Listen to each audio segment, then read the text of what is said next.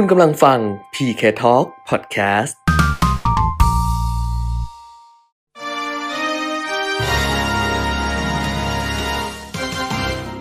รายการเงินทองต้องรู้ โดยขวัญชนกวุฒิกุลและปิยมิตรยอดเมือง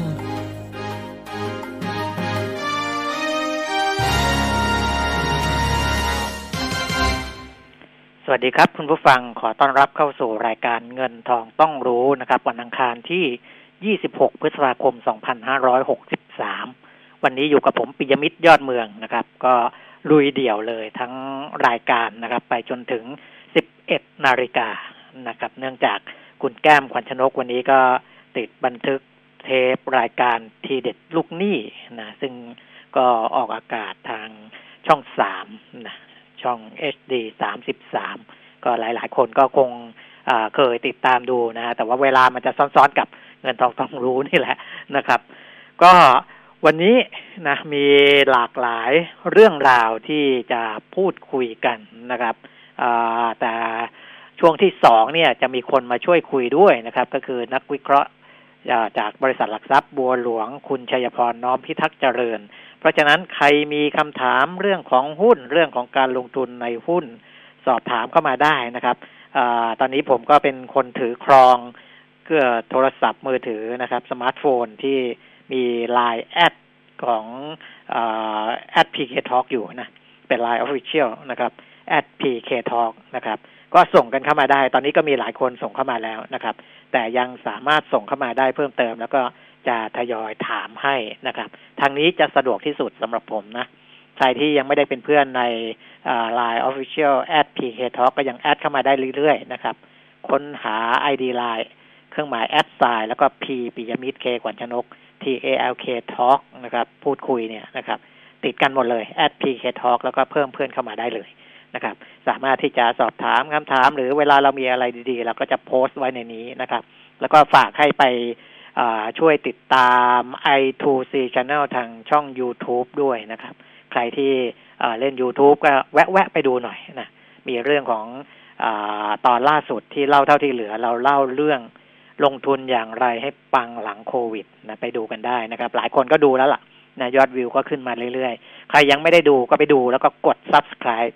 ติดตามช่อง i2c Channel ทาง YouTube ไว้เลยนะครับ เวลามีอะไรใหม่ ๆ ก็จะส่งเข้าไปด้วยเช่นกันนะครับ ก็ฝากกันไว้ประมาณนี้แหละนะฮะมาอัปเดตผู้ติดเชื้อไวรัสโคโรนานะครับโควิด -19 กันก่อนนะตอนนี้ผู้ติดเชื้อสะสมทั่วโลกเนี่ย ห้าล้านห้าแสนแปดหมื่นแปดพันกว่ารายนะครับ ก็เสียชีวิตไปแล้วสามแสนสี่หมื่นเจ็ดพันแปดร้อยกว่าราย รักษาหายสองล้านสามแสนหกหมื่นห้าพันกว่ารายนะครับ ก็จากจำนวนประเทศที่แพร่ระบาดออกไปสองร้อยกว่าประเทศนะสองร้อยสิบสามประเทศ สหรัฐอเมริกานะครับ ก็ครองอันดับหนึ่ง ตลอดการนะครับสำหรับผู้ติดเชื้อแล้วก็ผู้เสียชีวิต ผู้เสียชีวิตเนี่ยกำลังลุ้นอยู่ว่าจะทะลุแสนคนในเร็วๆนี้ไหมนะครับ เพราะว่าตอนนี้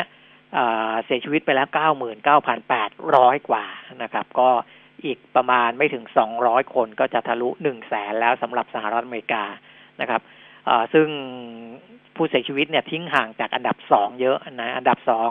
สหราชอาณาจักรหรือว่าอังกฤษนี่ สียชีวิตไปสามหมื่นหกพันเก้าร้อยกว่านะครับ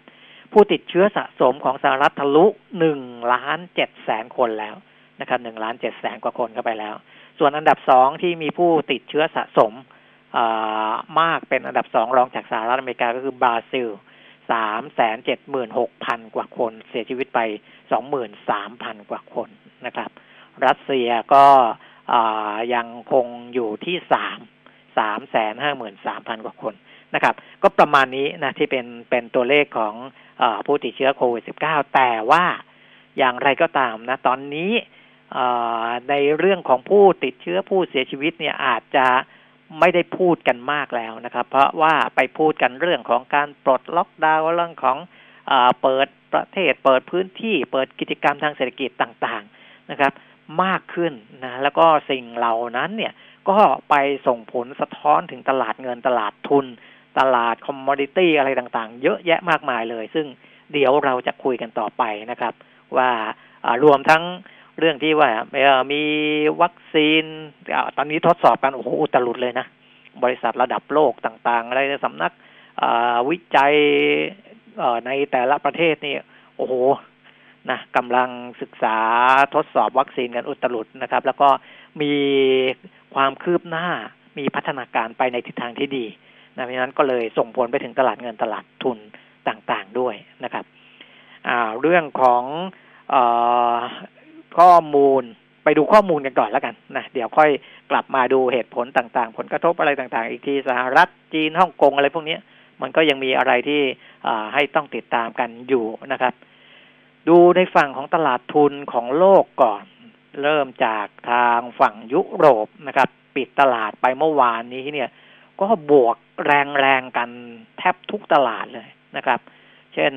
อิตาลีเนี่ยบวกไปเกือบเกือบสามเปอร์เซ็นห้าร้อยแปดจุดนะครับ มาอยู่ที่หนึ่งหมื่นเจ็ดพันห้าร้อยเก้าสิบห้ารองลงมาก็เป็นทางฝั่งของเยอรมนีนะบวกไปสองจุดเก้าเปอร์เซ็นสามร้อยกว่าจุดนะครับ ฝรั่งเศสบวกสองจุดหนึ่งห้าเปอร์เซ็นเก้าสิบห้าจุดนะครับ แล้วก็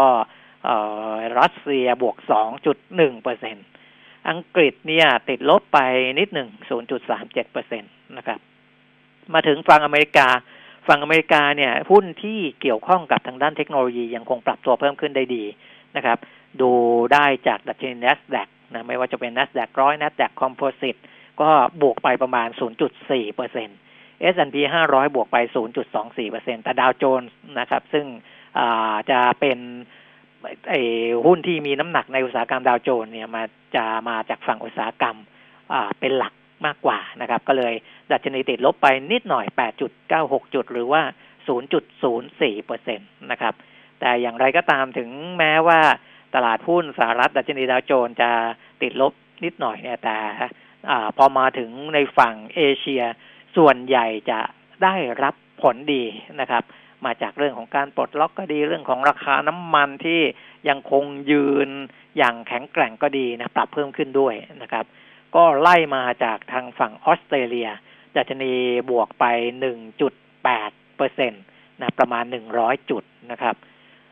ญี่ปุ่นบวกไป 2.2เปอร์เซ็นต์455 จุด เกาหลีบวก 1.3เปอร์เซ็นต์ฮ่องกง หลังจากที่เจอผลกระทบเรื่องของอร่างกฎหมายความมั่นคงอะไรพวกนี้นะก็เจอหนักไปช่วงที่ผ่านมา เช้านี้ก็ปรับตัวเพิ่มขึ้นมาได้ 1.7เปอร์เซ็น395 396 จุดประมาณนี้นะครับ ที่เป็นบวกอีกก็มีไต้หวันบวกไป 1.4เปอร์เซ็นต์ที่จีนบวก 0.6เปอร์เซ็นต์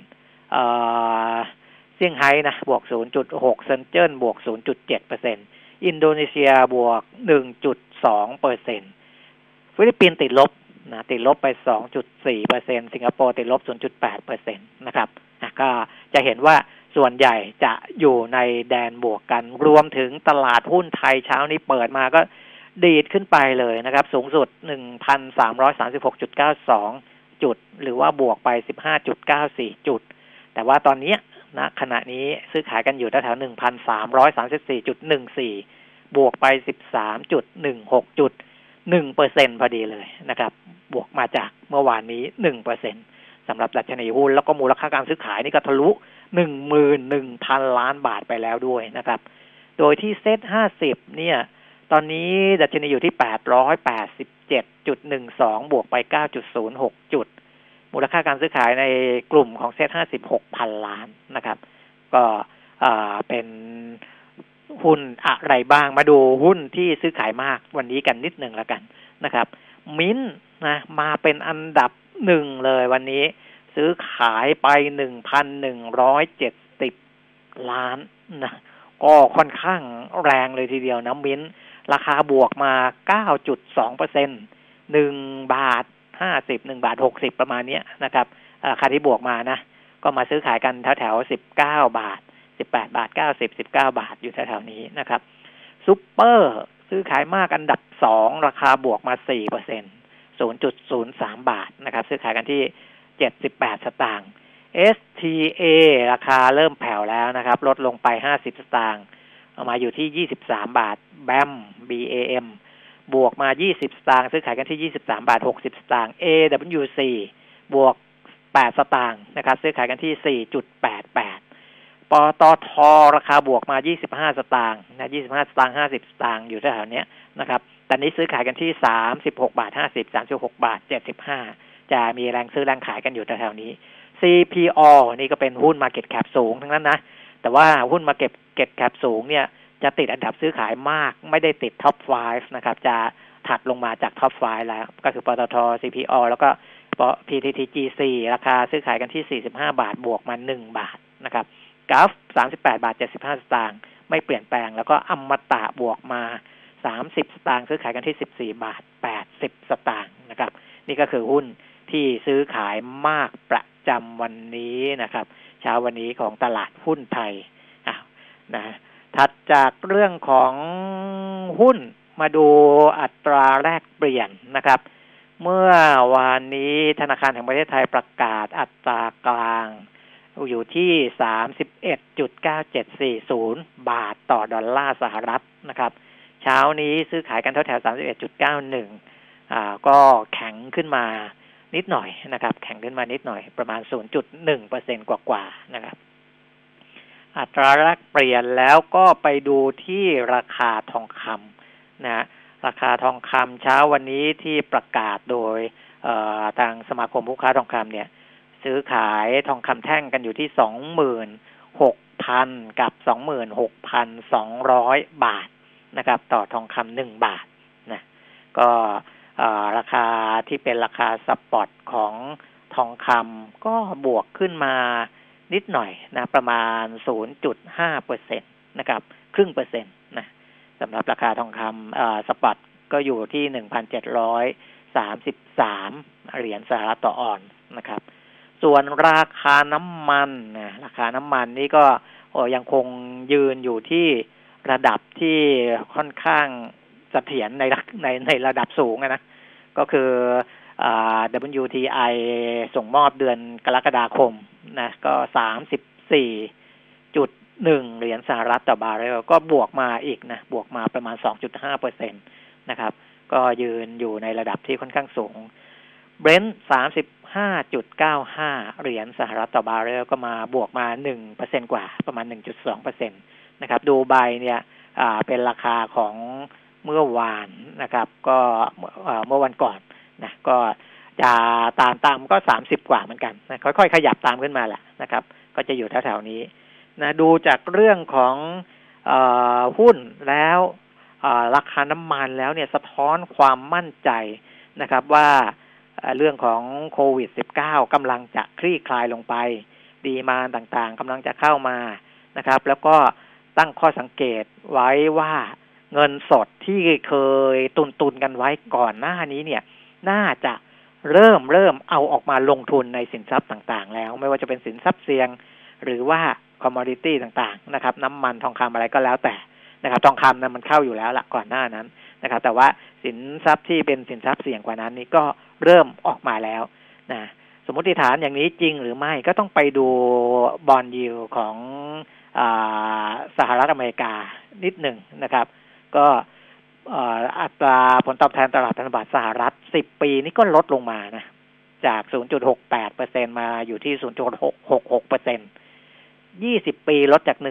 1.16มาที่1.12นะครับ ก็สะท้อนนะสะท้อนว่าเป็นเช่นนั้นจริง ๆ เพราะว่ายิวที่ลดลงเนี่ยแสดงว่ามี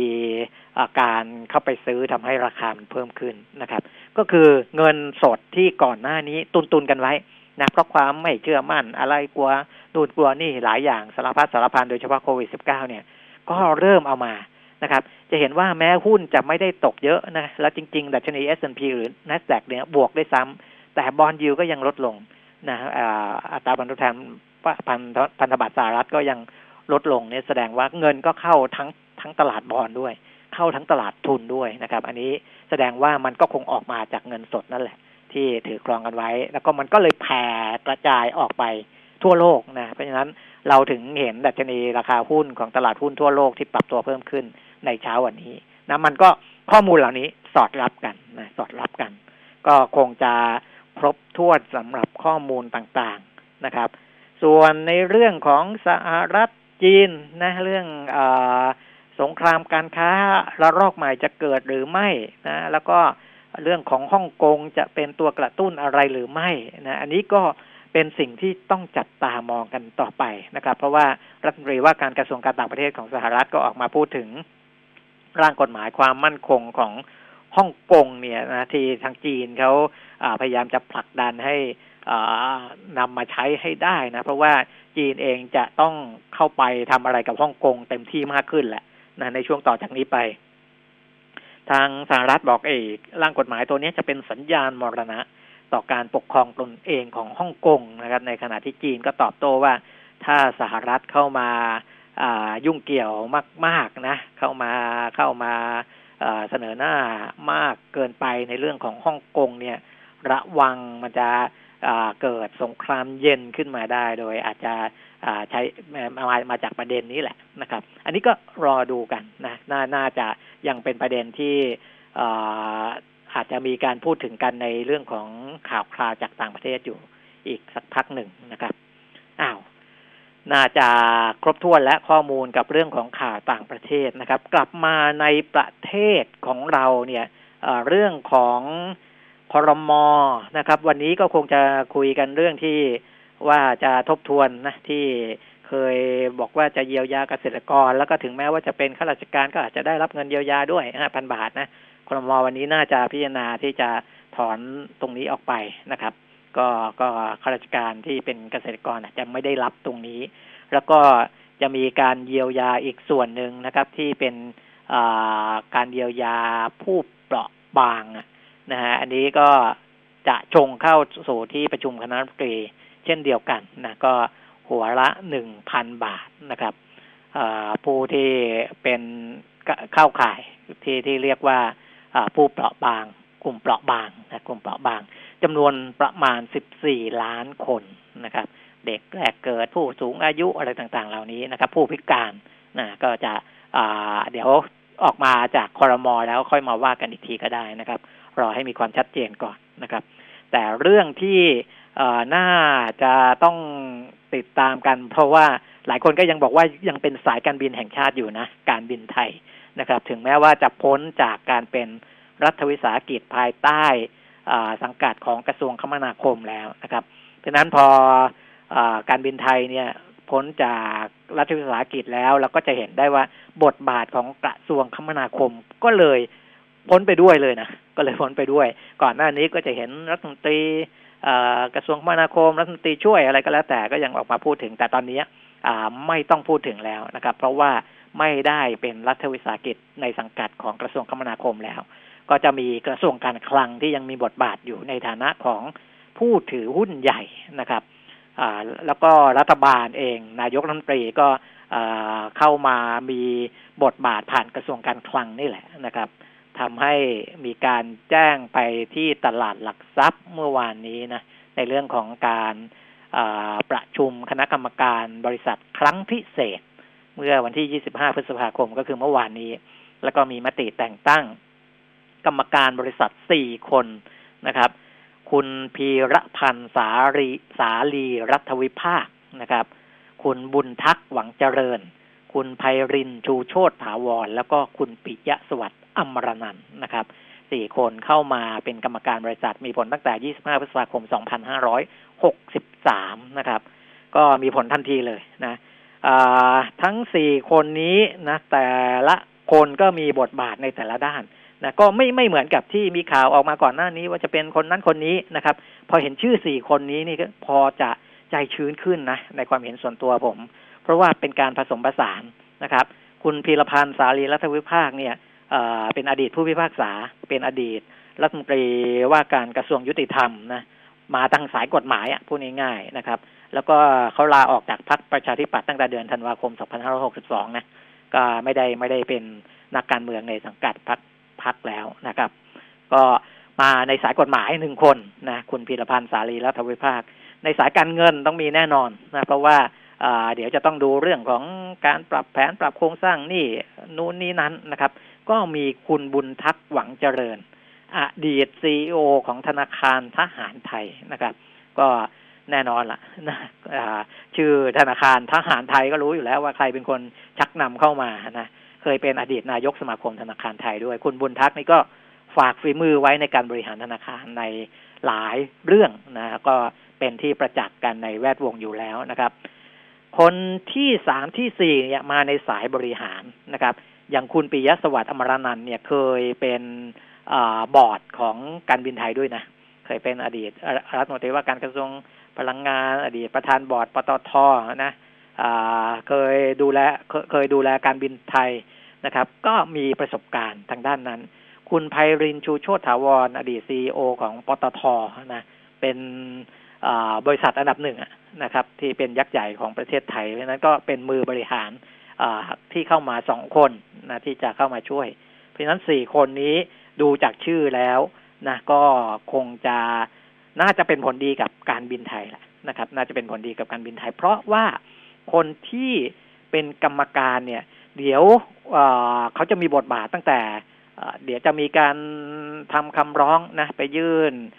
ต่อศาลล้มละลายกลางเพื่อขอฟื้นฟูกิจการนะครับ พอยื่นคำร้องแล้วเนี่ย ถ้าศาล รับคำร้องขอฟื้นฟูกิจการแล้วเนี่ย นอกจากผู้ทำแผนผู้บริหารแผนแล้วเนี่ย จะมีอีกสองส่วนนะฮะที่จะต้องมีบทบาทสำคัญในการบริหารจัดการการบินไทยก็คือ ผู้บริหารของลูกหนี้และผู้บริหารของลูกหนี้ก็คือ กรรมการผู้จัดการอะไรพวกนี้แหละรวมทั้งกรรมการทั้งสี่คนนี้ด้วยนะครับ จะเป็นผู้บริหารของลูกหนี้นะครับ และในช่วงที่กำลังตั้งผู้ทำแผนเนี่ย จะต้องมีผู้บริหารชั่วคราว นะซึ่งศาลล้มละลายกลางจะสั่งให้มีอำนาจจัดการกิจการจัดการทรัพย์สินของลูกหนี้ชั่วคราว ในช่วงที่ยังไม่ได้ตั้งผู้ทำแผนนะผู้บริหารชั่วคราวก็น่าจะมาจากการตั้งจากผู้บริหารของลูกหนี้จากกรรมการชุดนี้ด้วยนะครับดังนั้นกรรมการชุดนี้ก็จะมีบทบาท นอกจากนั้นหลังจากนั้น กรรมการชุดนี้ก็จะต้องไปคอยดูแลตรวจสอบรายงานข้อมูลต่อสารลงรายการนะโดยเฉพาะในเรื่องของหนี้สินต่างๆ เนี่ย คือคือพออยู่ในกระบวนการฟื้นฟูกิจการเนี่ยส่วนสำคัญคือ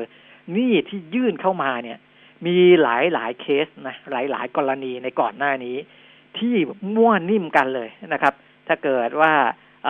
กรรมการไม่ทำงานเต็มที่ไม่ตรวจสอบให้ดีเนี่ย มีการมั่วหนี้เข้ามานะ หลายหลายเคสนี่เจ้าหนี้งงเลยนะ ว่า เอ๊ะทำไมมันมีหนี้นู้นนี่นั่นเข้ามาเฉลี่ยหนี้ก็เต็มไปหมด เพราะฉะนั้นผู้บริหารของลูกหนี้หรือว่ากรรมการเหล่านี้เนี่ยจะต้องช่วยดูแลตรวจสอบนะตั้งคนขึ้นมา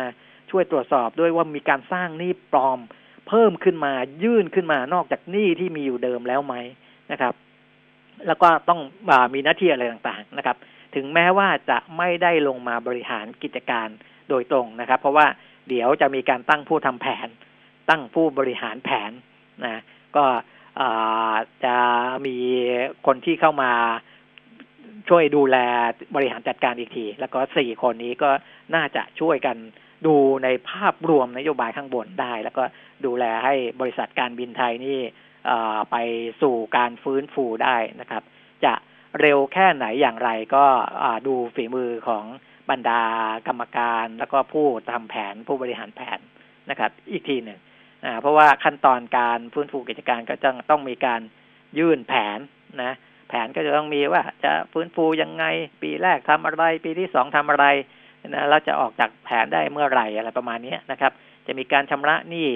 ยังไงจัดกลุ่มเจ้าหนี้ยังไงปรับโครงสร้างหนี้ยังไงนะครับ นอกจากปรับโครงสร้างหนี้แล้วเนี่ยในส่วนของทุนจะต้องทำอะไรไหมจะต้องลดทุนไหมเพิ่มทุนไหมนะครับ และ จะต้องก็ก่อหนี้ใหม่นะครับ หรือเปล่านะจะต้องมีการคืออยู่ในในกระบวนการฟื้นฟูกิจการเนี่ยสามารถก่อหนี้นะมีหนี้ใหม่ได้นะครับ อย่างที่ผมเคยบอกแล้วนะจะมีการก่อหนี้ใหม่ไหมจะก่อหนี้เท่าไหร่เอาไปทำอะไรพวกนี้ต่างๆ ก็จะอยู่ในแผนฟื้นฟูทั้งหมดนะครับนี่ก็คงจะเห็นภาพของเรื่องของการบินไทยได้ชัดเจนมากขึ้นแล้วล่ะนะว่าจะเป็นอย่างไร พอเห็นตัวของ กรรมการที่เข้ามานะครับอ่าอันนี้ก็อีกหนึ่งเรื่องนะครับ เรื่องอีกเรื่องหนึ่งนะที่เป็นข่าวออกมาก็น่าสนใจเหมือนกันนะครับ คือเรื่องของคลินิกแก้หนี้นะโดยที่คุณนิตยะมาสวิสุทธ์กรรมการผู้จัดการของบริษัทบริหารสินทรัพย์สุขุมวิทนะซึ่งทำหน้าที่เป็นตัวกลางในการเจราจาและประสานงาน ระหว่างเจ้าหนี้ลูกหนี้ในโครงการคลินิกแก้หนี้เนี่ย บอกว่าตั้งแต่ได้ขยายขอบเขตการแก้ไขหนี้นะ แล้วก็ให้คนเข้ามาสู่กระบวนการของคลินิกแก้หนี้เนี่ย เดิมเนี่ยจะให้สำหรับผู้ที่เป็นหนี้เสียก่อนวันที่หนึ่งมกราคม 2562 นะครับ แล้วก็มาขยายให้เป็นหนี้เสียก่อน1มกราคม 2563 นะ ก็ทำให้มีคนที่เข้าเกณฑ์ได้อีกเยอะแยะนะ แล้วก็สามารถที่จะ รับสำหรับหนี้บัตรเครดิตที่มีเจ้าหนี้รายเดียวก็ได้นะ ไม่ต้องมีหลายใบแล้วก็มาปรับเป็นเป็นอยู่ที่เดียวนะครับ ถึงมีเจ้าหนี้รายเดียว แต่ว่ามีปัญหาอยู่กับเจ้าหนี้รายนี้ก็มาเข้าสู่คลินิกแก้หนี้ได้นะตอนนี้มีคนยื่นเข้ามาเนี่ย ยื่นความจำนงเข้ามาขอเข้าคลินิกแก้หนี้ถึงสองหมื่นคนในช่วงห้าเดือนนะตั้งแต่มกราคมจนถึงปัจจุบันนี้นะครับ ประมาณสองหมื่นคน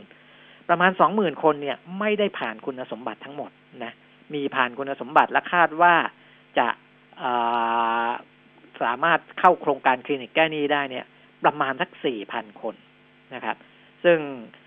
ที่เข้าเกณฑ์คุณสมบัติ พวกนี้ก็ส่วนใหญ่เป็นลูกหนี้ของนอนแบงค์นะก็พวกบัตรเครดิตอะไรต่าง ๆ เนี้ยวงเงินหนี้เฉลี่ยประมาณสองถึงสามแสนบาทต่อคนนะครับ สองแสนบาทสามแสนบาทต่อคน พวกนี้ก็ถ้าหากว่าเขาไม่ได้มีรายได้เยอะนะ ถ้าเป็นหนี้ในระดับนี้ก็เป็นภาระกับเขาค่อนข้างเยอะเหมือนกันนะครับ ยิ่งในภาวะที่เจอวิกฤตของโควิด -19 หรืออะไรด้วยนะครับ ก็จะเป็นเรื่องที่สามารถทำให้พวกนี้ลืมตาอาปากได้หรือเปล่านะ อยู่ที่กระบวนการของคลินิกแก้หนี้นี่แหละ ที่จะเข้าไปช่วยนะครับออันนี้ก็เป็น อีกเรื่องหนึ่งนะเป็นอีกหนึ่งเรื่อง ส่วนคุณผู้ฟังที่จะถามคำถามเรื่องของหุ้นนะครับ วันนี้คุณชัยพรน้องพิทักษ์เจริญจะจะตอบให้นะสามารถที่จะฝากเข้ามาได้ได้ใน Line Official นะครับ Line at PK Talk นะยังฝากกันเข้ามาได้เรื่อยๆนะครับ ตอนนี้เดี๋ยวไปดูหุ้นนิดนึงโอ้โห ไปแล้วนะ บวกไปสิบ แปดสิบเก้าจุดแล้ว ตอนนี้นะครับ สูงสุดขึ้นไปถึงหนึ่งพันสามร้อยสี่สิบจุดสองเก้านะบวกไปสิบเก้าจุดสามหนึ่งแต่ตอนนี้หนึ่งพันสามร้อยสามสิบเก้าจุดห้าห้าบวกไป18.42จุดสี่สองจุดนะครับ ค่อนข้างแรงทีเดียวนะ ค่อนข้างแรงทีเดียวโดยที่มูลค่าการซื้อขายก็ก็เข้าใกล้20,000ล้านบาทแล้วด้วยนะ19,300กว่าล้าน เซ็ต50นี่บวกไป12.9จุดนะครับ บวกประมาณ 12.9 13 จุดประมาณนี้มาอยู่ที่ 890.9 นะครับ ก็แรงนะแรงถือว่าดีดตัวขึ้นมาเกิดความเชื่อมั่นขึ้นมาตามตลาดหุ้นทั่วโลกด้วยนะ เดี๋ยวช่วงที่สองคุณชัยพรคงจะมาให้ข้อมูลแล้วก็วิเคราะห์กันว่า เออทำไมถึงกลับมาค่อนข้างแรงในวันนี้นะครับ ไปดูอีกเรื่องหนึ่งนะแผนการใช้เงินกู้สี่แสนล้านบาท เพื่อที่จะนำมาฟื้นฟูเศรษฐกิจของประเทศนะตามพรกเงินกู้คุณทศพรสิริสัมพันธ์เลขาธิการสำนักงงานสภาพัฒนาการเศรษฐกิจและสังคมแห่งชาติ หรือว่าสสช ก็แถลงถึงกรอบนโยบายการฟื้นฟูเศรษฐกิจภายใต้วงเงินกู้สี่แสนล้านบาทเนี่ยนะครับ ก็ได้เชิญหัวหน้าส่วนราชการต่างๆมา รับทราบกรอบแนวทาง การเสนอโครงโครงการเพื่อที่จะรับ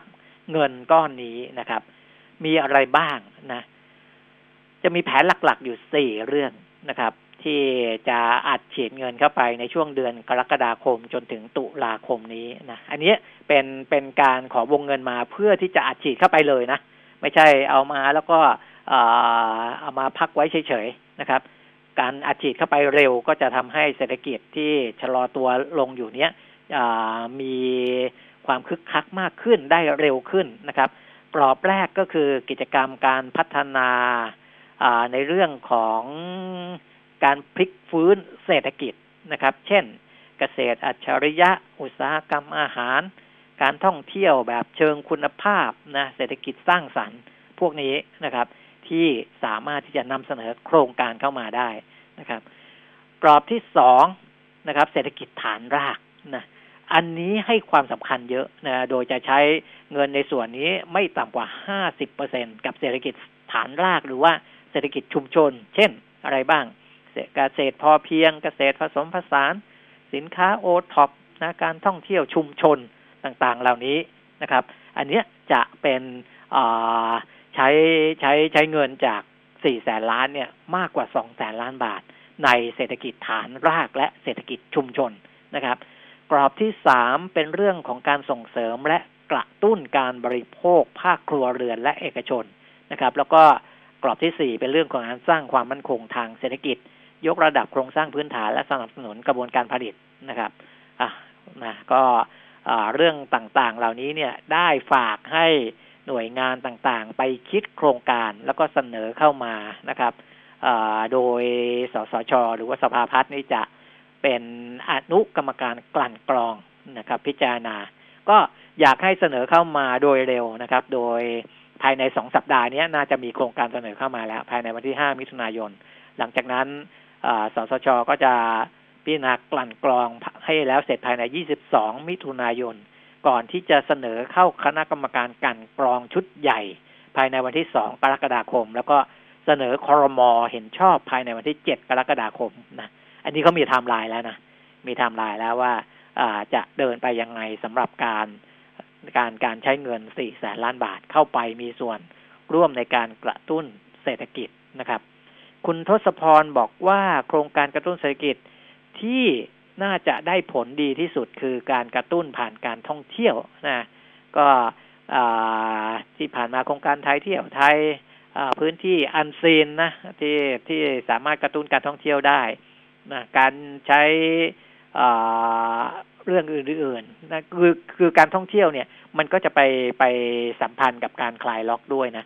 คือถ้ามันยังคลายล็อกไม่เต็มที่เนี่ย กิจกรรมการท่องเที่ยวมันก็อาจจะยังทำได้ไม่เต็มที่นะครับ แต่ว่าพอคลายล็อกกันได้ในระดับที่ทำให้หายใจหายคอกันได้แล้วเนี่ย ก็จะมีการกระตุ้นกันจริงๆจังๆนะราคาโรงโรงแรมเนี่ยพวกเนี้ยก็น่าจะ ต้องมีการลดราคากันอุตลุดละเพื่อกระตุ้นเพื่อดึงให้มีลูกค้าเข้าไปพักนะครับ และอาจจะต้องมีโครงการช็อปช่วยชาติชิมชิมช็อปใช้อะไรพวกนี้ที่จะเข้ามาช่วยกระตุ้นในเรื่องของการบริโภคอีกทีหนึ่ง อันนั้นน่าจะอยู่ในกรอบหัวข้อที่สามเหมือนกันนะส่งเสริมกระตุ้นการบริโภค ภาคครัวเรือนภาคเอกชนพวกนี้นะครับนะสิ่งต่างๆเหล่านี้แหละที่จะต้องใช้เงินเข้าไปนะเป็นเป็น อีกขั้นตอนหนึ่งหลังจากที่คลายล็อกต่างๆแล้วนะแล้วก็มีเรื่องของเว็บไซต์ www เราไม่ทิ้งกันขีดด้านการเงิน .com นะอันนี้ก็จะเยียวยาประชาชนแล้วก็ผู้ประกอบการที่ได้รับผลกระทบของโควิด -19 มีการสร้างตลาดใหม่ปรับปรุงตลาดเก่าให้เป็นตลาดปลอดเชื้อ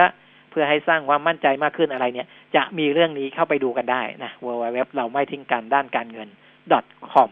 นะครับอ้าว น่าจะพอสมควรแล้วละ่ะเรื่องของข้อมูลข่าวสารต่างๆ เดี๋ยวช่วงหน้ามาคุยเรื่องหุ้นกันนะ มีคำถามเข้ามากันมากมายพอสมควรวันนี้ แล้วก็ส่งกันเข้ามาได้นะครับ Line at PK Talk ช่วงนี้พักสักครู่ครับ บริษัทปตทจำกัดมหาชน ร่วมกับมหาวิทยาลัยศิลปากร ขอเชิญชวนเยาวชนและบุคคลทั่วไป ร่วมส่งผลงานโครงการประกวดศิลปกรรมปตทครั้งที่ 35 ในหัวข้อ เมืองเล็กเมืองใหญ่หายใจเต็มปอด ได้ทาง EMS ระหว่าง 1-5 มิถุนายน หรือด้วยตัวเองระหว่าง 1-7 มิถุนายนศกนี้ สอบถามเพิ่มเติม 02-537-1388 หรือที่ www.pttplc.com ปกป้องทุกสมรรถนะในการขับขี่ หล่อลื่นเครื่องยนต์ทุกขณะด้วยคุณภาพที่คิดค้นและพัฒนาอย่างต่อเนื่อง เวนลอยลูพิแคนระดับโลกที่ผู้ใช้ยานยนต์วางใจ เวนลอย ลื่นเหลือล้น ทนเหลือหลาย ปัญหาจุกจิกกวนใจเรื่องบ้าน น้ำไม่ไหล ท่อน้ำรั่ว ผนังมีรอยแตกร้าว หาทางออกไม่ได้ ต้องมาที่นี่ รายการคลินิกคนรักบ้าน เปิดสายถามตอบปัญหาเรื่องบ้าน พร้อมอัปเดตข่าวสารแวดวงอสังหาริมทรัพย์ เปิดคลินิกทุกวันเสาร์ 11 โมงถึงเที่ยง กับหนูนาลัคนาสุริยง และอาจารย์ตี อุดมสุขเล็กสงวนศักดิ์ในรายการคลินิกคนรักบ้านทางมิติข่าว 90.5 มิติข่าว 90.5 สะท้อนทุกเรียมมุมของความจริง สนับสนุนโดย น้ำมันเครื่องเวลลอย ลื่นเหลือล้น ทนเหลือหลาย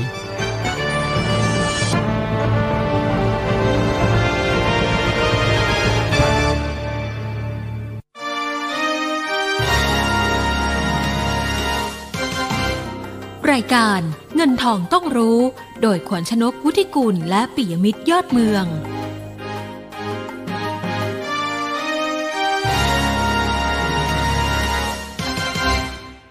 กลับมาพบกันช่วงที่สองนะครับ รายการเงินทองต้องรู้วันอังคารที่ 26 พฤษภาคม 2563 ยังอยู่กับผมปิยมิตรยอดเมืองนะครับ วันนี้คุณแก้มติดภารกิจนะ แล้วก็ช่วงนี้เราก็จะมีคนที่มาร่วมพูดคุยด้วยนะครับ แล้วก็มาตอบคำถาม เรื่องของหุ้น คุณชัยพรน้อมพิทักษ์เจริญจากบริษัทหลักทรัพย์บัวหลวงนะครับ สวัสดีครับ คุณชัยพรครับ ครับ สวัสดีครับ ครับ คุณชัยพรวันนี้หุ้นก็มาแรงนะสำหรับตลาดหุ้นไทยเรา แรงกว่าที่ครับคิดไหมฮะวันนี้เอ่อผมว่าก็จริง ๆ แล้วก็ยังเดินดำเนินไปตามสิ่งที่เราคาดหวังนะครับว่าครับ เอ่อเราผ่านจุดที่เลวร้ายที่สุดมาในช่วงของมีนาเมษาอืมนะครับ แล้วก็ในส่วนของตลาดทุนเองก็ค่อยๆตอบสนองกับสิ่งที่เราเห็นในทิศทางที่ค่อยๆปรับตัวดีขึ้นครับแน่นอนครับในเรื่องของตลาดหุ้นเนี่ยเอ่อการตอบสนองเนี่ยเออของราคาหุ้นไม่ได้ไปพร้อมกับในเรื่องของตัวเลข เพราะว่านักลงทุนในตลาดหุ้นเนี่ยเรามักจะมองอนาคตนะครับ ฉะนั้นเนี่ยถ้าเรามองระหว่างราคาหุ้นกับตัวเลขที่จะประกาศออกมาเนี่ย เราจะพบว่าราคาหุ้นจะตอบสนอง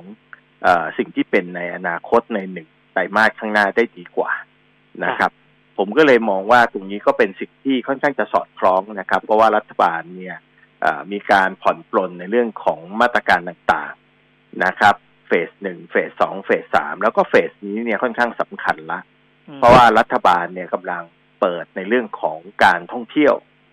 นะครับ ของประเทศไทยเนี่ยซึ่งถือว่ามีนัยยะสำคัญมากนะครับ คิดเป็น 20%สำหรับรายได้ภาคการท่องเที่ยวเมื่อเทียบกับ GDP ของประเทศอ่าฉะนั้นตรงนี้เนี่ยเป็นสิ่งที่สำคัญมากนะครับ ถ้าเราเปิดได้ แล้วทุกอย่างเรา control ความเสี่ยงได้ ทุกอย่างเป็นไปตามที่ เราคาดหวังนั่นหมายความว่าตัวเลขต่างๆ หลังจากนั้นจะดีตามมาการจ้างงานรายได้ของคนที่อยู่ในสายเอ่อบริการ service sector นะครับ ร้อยเรียงกันไปตั้งแต่เอ่อนักท่องเที่ยวเข้ามาในสนามบินช้อปปิ้งนะครับเอ่อผ่านสายการบินนะครับ ไปที่ร้านอาหารไปที่เอ่อสถานที่แหล่งท่องเที่ยวต่าง ๆ ทั่วประเทศไทยครับนะครับ ตรงนี้ผมถือว่าเป็นเป็นสิ่ง ที่เอ่อดำเนินไปตามสิ่งที่ควรจะเป็นนะครับครับ เพียงแต่ว่าอย่างที่ผมบอกก็คือว่าราคาหุ้นก็จะสะท้อนอะไรที่เร็วกว่าตัวเลขนะครับ ฉะนั้นนักลงทุนก็ก็ต้องพยายามคิดว่าอย่าไปสับสนนะครับ ว่าเอ๊ะตัวเลขเนี่ย มันยังไม่มาเลยตัวเลขไตรมาสสองเนี่ยมันแย่มากๆอืมฉะนั้นเนี่ยเอ่อราคาหุ้นจะแพงมากจะแพงมากเอ่อ ผมคิดอย่างนี้ครับว่าเราก็ต้องมองว่าสิ่งเหล่านี้เนี่ย มันไม่ใช่สิ่งที่มันมันปกติครับฉะนั้นเราก็ต้องมองว่าเมื่อตัวเลขกลับมาปกติ คุณคิดว่ากำไรของบริษัทเหล่านั้น จะอยู่ที่เท่าไหร่อืมแล้ว valuation ที่เหมาะสมนะครับครับไม่ว่าจะคิดด้วย DCF การเอ่อใส่ส่วนลดของกระแสเงินสด หรือเอ่อ PE หรือ price to book อะไรก็ตาม whatever เนี่ย ก็คือมันควรจะอยู่ที่เท่าไหร่อะครับอ่าตอนนี้ประเด็นอ่อนไหวของตลาดทุนเนี่ยมันอยู่ที่อะไรบ้างคุณชัยพร เช่นที่ผ่านมาเนี่ย เวลาพูดถึงสงครามการค้าสหรัฐทึมขึ้นมาก็ร่วงทีหรือว่าอ่ามีละติดเชื้อระลอกสองก็ร่วงทีอะไรเงี้ยฮะประเด็นเปราะบางมันอยู่ตรงไหนบ้างครับ ครับ ผมคิดว่าตอนนี้เนี่ยอ่าถ้าดูนะครับ ผมยังให้ความสำคัญกับในเรื่องของไวรัสนะครับ แล้วก็การคิดค้นวัคซีนอ่านะครับ ผมคิดว่าตรงนั้นเนี่ยเป็นสิ่งสำคัญมากอืมนะครับ เพราะว่าถ้าเราเห็นภาพของการติดเชื้อไวรัสนะครับ ทุกอย่างเนี่ยมันถูกคอนโทรลได้ แล้ววัคซีนกำลังมา นั่นหมายความว่านี่คือสิ่งที่ตลาดเนี่ยให้ความสำคัญมากกว่านะครับ อืมอืมนะตอนนี้พอพอมีข่าวดีเรื่องวัควัคซีนเข้ามา ก็เลยส่งผลเข้ามากับตลาดตุนด้วยนะตอนนี้ใช่เพราะว่าเพราะว่าผมว่าในแง่ของการเจรจาการค้าของสหรัฐกับจีนเนี่ยครับตรงนั้นเนี่ยถ้าเราดูเนี่ยมันมีผลกระทบกับกำไรของบริษัทจดทะเบียนเนี่ยในระดับประมาณสักห้าถึงสิบเปอร์เซ็นตอ่านะครับ แต่ว่า Impact ของไวรัสเนี่ยมันทำให้โรงงาน กิจการต่างๆ ทั่วทั้งประเทศ ทั่วทั้งโลกเนี่ย มันยุบตัวลงไปเนี่ยประมาณห้าสิบเปอร์เซ็นตครับนะครับ ผมเลยมองว่าถ้าดูกันในเรื่องของ Impact เนี่ย ก็เลยมองว่าผมให้ความสำคัญกับประเด็นของไวรัสกับวัคซีนมากกว่าครับอ่าฮะทีนี้ในเรื่องของตัวหุ้น เดี๋ยวมาดูจากผ่านจากคำถามของคุณผู้ฟังแล้วกัน เพราะว่ามีคำถามเข้ามาค่อนข้างเยอะนะครับท่านแรกถามเรื่อง Land and House นะหุ้น LH อ่า ซื้อได้ไหมควรตั้งซื้อที่ราคาเท่าไหร่นี่ดีดขึ้นมาแล้วนะ LH นะครับ ครับเอ่อต้องบอกว่า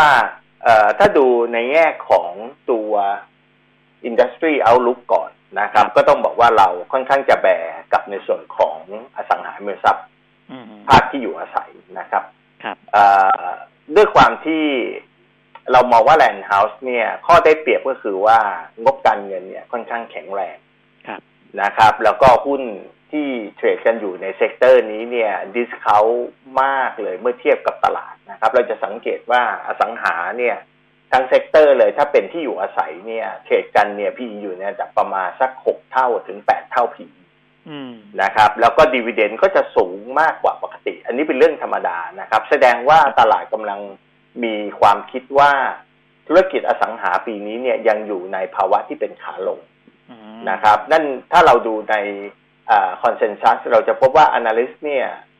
เอ่อทุกค่ายเลยนะครับ รวมถึงบัวหลวงเราเนี่ย เราก็ forecast ว่ากำไรของกลุ่มเนี้ยจะลงครับนะครับ ค่อนข้าง sharp ด้วยในระดับประมาณ 15ถึง30 40เปอร์เซ็นต์นะครับเอ่อผมมองว่าเป็น laggard play แต่นี่ trade ขึ้นไปเนี่ย ถ้ามองเนี่ยนะครับแลนด์เฮาส์ผมว่าถ้ามองของ สำหรับการเทรดมิติการเทรดกับขึ้นไปเดี๋ยวผมคงมองว่าคงไปแถวๆประมาณ8บาทก่อน ในระยะเวลาสั้นอืมๆนะครับ ในระยะเวลาสั้น ๆ นะครับ โดย valuation แล้วเนี่ย ผมว่าตลาดจะค่อยๆ adjust กันไปครับนะครับ ทั้งถ้าดูในเรื่องของ yield เนี่ย ก็ land house ถือว่า yield ค่อนข้างสูงนะครับค่ะเมื่อเทียบกับเอ่อหุ้นที่มีทิศทางของกำไรเอ่อทรงๆหรือลงนะครับครับ ถ้าคุณผู้ฟังท่านนี้บอกว่ายังไม่มีอยู่ยะอ่าถ้าจะเข้ารับเนี่ยควรที่จะเข้ารับตรงไหนอ่าผมว่าก็ต้องกัดฟันนะครับ ถ้าจะสู้ก็ต้องสู้ตรงเนี้ยครับ อืมอ่านะครับ เพราะว่าหลักการของการเทรดเนี่ย ผมว่ามันไม่สำคัญครับเอ่อเท่าไหร่สำหรับจุดเข้า แต่ผมว่ามันสำคัญมากกว่าสำหรับจุดออกอ่าฮะนะครับ จุดออกหมายความว่าถ้าเราเข้าแล้วผิดเนี่ย เรายอมที่จะคัดลอสเท่าไหร่ครับ สมมุติผมมองว่าตำแหน่งเนี้ยเจ็ดบาทสามสิบห้าเจ็ดบาทสี่สิบเราจะไปขายตรงประมาณสักแปดบาท เรามีแกลบเนี่ยหกสิบตังค์อ่าฮะนะครับอ่าฉะนั้นเนี่ยถ้าผมเข้าตรงนี้เนี่ย ผมยอมคัดลอสเนี่ย ผมมองว่าผมยอมคัดลอสเนี่ยก็ต้องอยู่ในระดับประมาณไม่เกินยี่สิบห้าสตางค์จากระดับปัจจุบันที่ผมเข้าอะครับอ่าฮะครับอ่าอีกท่านหนึ่งถามครับ E EA ขอแนวโน้มด้วยว่ารับได้ไหมควรรับเท่าไหร่ EA ครับเอ่อ EA ก็ก็สตอรี่ก็อย่างที่เราบอกว่าต้องต้องใช้เวลาในการที่จะ proof นะครับครับ ต้องใช้เวลานะครับ EA เนี่ยทิศทางของตัวราคาหุ้น ผมมองว่าระยะสั้นเนี่ยเราสามารถที่จะคาดหวังได้ตรงระดับประมาณเอ่อ42 บาท 75ครับนะครับ ผมมองว่าตรงนั้นเป็นสิ่งที่คาดหวังได้ อ่าฮะครับอ่าอีกท่านหนึ่งถามโรงพยาบาลจุรารัตน์ก็คือ CHG ใช่ไหมฮะอ่าขาดทุนอยู่ควรจะคัดลอสไหมมันขึ้นมาขาดทุนอยู่พสมควรจะเหมืนคักันดลอสไหมอืมนะครับเอ่อผมว่าไม่ควรคัดลอสอะครับ ครับ คือคือเราต้องเข้าใจก่อนว่าตอนเนี้ยตลาดกำลังอยู่ในโหมดของการฟื้นตัว แล้วแน่นอนการฟื้นตัวจะกินระยะเวลายาวไปจนถึงปีหน้าในเชิงของตัวเลขครับ แต่ว่าราคาหุ้นจะฟื้นตัวในลักษณะที่เร็วกว่าอืผมมองว่าถ้าท่านซื้อมาก่อนที่จะเกิดโควิดนะครับ แล้วขาดทุนนะครับ ตอนเนี้ยถือไปครับผมว่าสิ่งทามมิ่งของการขายไปพิจารณาแถวๆปลายปีแล้วกันครับอ่าฮะอ่านะครับอย่าลืมนะครับ วัคซีนเวลามาเนี่ย คนก็ต้องเข้าโรงพยาบาลเพื่อไปฉีดวัคซีนนะครับ ครับอีกนะครับท่านแล้วก็อันที่สองนะครับ เมื่อโรคของโควิด มันจางหายไปโฟลของผู้ป่วยที่จะเข้าโรงพยาบาลก็จะค่อยๆ ปรับตัวกลับมาปกตินะครับ ครับกับผม อีกท่านหนึ่งถามหุ้นให้เปรียบเทียบกันสองตัว CPN กับ CRC ตัวไหนน่าลงทุนกว่ากัน อ่านะครับเอ่อถ้าคุณเชื่อในมิติของการทำธุรกิจทางด้านขายสินค้าครับนะครับ แล้วก็มิติของการเอ่อ ขายสินค้าผ่านออนไลน์ ถ้าคุณเชื่อในมิตินั้นคุณก็ไป CRC อืมคือ CRC เนี่ยเป็นเป็นมิติของการขายสินค้าครับแต่ CPN เป็นมิติของการให้เช่าสเปซครับอ่า คุณคิดว่าคุณ believe ในตรงไหนมากกว่ากันอืมนะครับ ถ้าคุณ believe ในเรื่องที่ว่าการขายสินค้ายังไงก็ยังคงอยู่ เพียงแต่ว่าเปลี่ยนรูปแบบ แล้วคุณเชื่อว่า CRC เนี่ยเขาสามารถที่จะปรับตัววางกลยุทธ์ของการขายสินค้าเขาเนี่ย ไปกับเทรนด์ของโลกได้ คุณก็ซื้อ CRC ครับนะครับ ไม่ได้กระทบในเรื่องของการคอนซูมหรือการสเปนเงินของคน แต่ CPN เนี่ยเป็นมิติของการที่ว่ามีการเช่าสเปซนะครับ ฉะนั้นเนี่ยถ้าคุณมองว่า outlet ในอนาคตเอ๊ะมันจะยังคงอยู่ดีไหม คือตอนนี้ต้องบอกว่า CPN กำลังเปลี่ยน outlet เปลี่ยนสเปซของตัวเองเนี่ยถ้าเราสังเกตเนี่ยครับจะกลายเป็น outlet สำหรับ display โดยส่วนใหญ่อืมนะครับ คนอาจจะเดินน้อยลง แต่คนครับจะมาเดินใน CPN ได้หมายความว่าเขากำลังเปลี่ยนเป็นไลฟ์สไตล์อ่าฮะเช่น ร้านตัดผมนะครับ ร้านเสริมสวยนะครับ ร้านที่เกี่ยวกับร้านอาหาร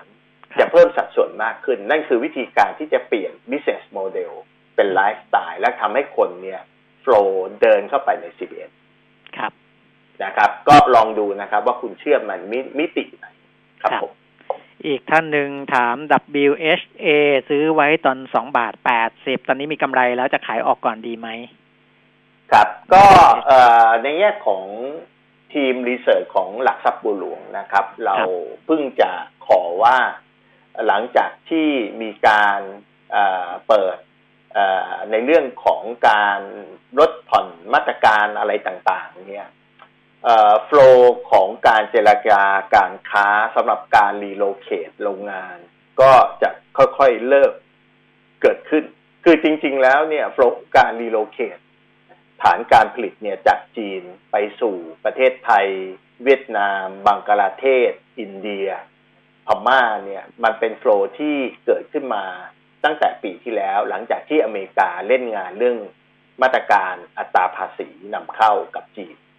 นะครับ แล้วก็หยุดชะงักไปตอนที่มีโควิด เพราะว่าเดินทางกันไม่ได้ อะไรก็ว่ากันไปติดต่อเจรจาอะไรดูที่กันไม่ได้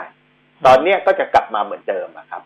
นะครับ ฉะนั้นก็ผมว่าถ้ามองสำหรับการเทรดสั้นนะครับ จังหวะในช่วงนี้เนี่ย อัพไซด์อาจจะอยู่ใกล้ๆประมาณสักสามบาทแปดสิบครับนะครับ หาจังหวะเทคใกล้ๆเอ่อไม่ใช่สามบาทแปดสิบครับพูดผิดเอ่อสามบาทสี่สิบอืมนะครับ หาจังหวะเทคใกล้ๆตรงนั้นแล้วกันครับครับ อีกท่านหนึ่งถาม ERW นะครับ ซื้อตอนนี้ดีไหม ERW ครับ A1 ก็เอ่อผมว่าอยู่ในธีมอะอืมฮึนะครับ สังเกตไหมฮะวันนี้เซ็นทรันอ่ามิ้นท์อ่าฮะพุ่งกระฉูดเลยเห็นไหมฮะใช่รวมทั้งก็เพราะว่านี้ตด้วยลาดกำลัง A1 เทรดกำลัง trade บนการคาดหวังว่าอะไรครับ มาตรการของรัฐเนี่ย จะช่วยในเรื่องของการท่องเที่ยวอ่าฮะ นะครับ เรามองสองมิตินะครับ มิติแรกเนี่ยคือการท่องเที่ยวรัฐบาลช่วยให้คนในประเทศ เดินทางท่องเที่ยว support โรงแรมในประเทศก่อนครับ phase ที่สองคือการเปิดประเทศ ให้นักท่องเที่ยวจากต่างชาตินะครับนักท่องเที่ยวต่างชาติเนี่ย เดินเข้าประเทศเพื่อจะไปพักไปเที่ยวตามสถานที่ต่างๆ ฉะนั้นตลาดกำลัง take view ว่าตอนนี้เนี่ยอยู่ในกลไกแรกก็คือผ่อนคลายให้เอ่อ นักท่องเที่ยวที่เป็นคนไทยเนี่ย support โรงแรมในประเทศก่อนฉะนั้นถ้าถามผมเนี่ยเอราวันนะครับ ก็ก็น่าจะได้ประโยชน์ด้วยนะครับ เพียงแต่ว่าโอเคครับ เอราวันเขาก็มีทั้ง phase ที่ราคาแพงราคาถูกนะครับ ราคาถูก budget hotel เขาก็ได้ประโยชน์นะครับ ส่วนที่เป็นกลางและก็ high-end ของเขาก็อาจจะต้องรอนักท่องเที่ยวต่างชาติหน่อยครับ แต่ผมว่า trade ได้ครับ เพราะว่าธีมของตลาดเป็นเช่นนั้นครับครับ อีกท่านหนึ่งถาม AOT ทุนอยู่ที่หกสิบสองบาท ควรจะซื้อเฉลี่ยไหมครับถ้าจะซื้อเฉลี่ยราคาเท่าไหร่ซื้อต่อเลยครับ ผมมองว่าซื้อต่อเลย ผมผมผมคิดว่าตัวเลขต้องบอกว่า ตัวเลขงบการเงินเนี่ยไตรมาสสองเละแน่นอนนะครับ อันนี้เละแน่นอน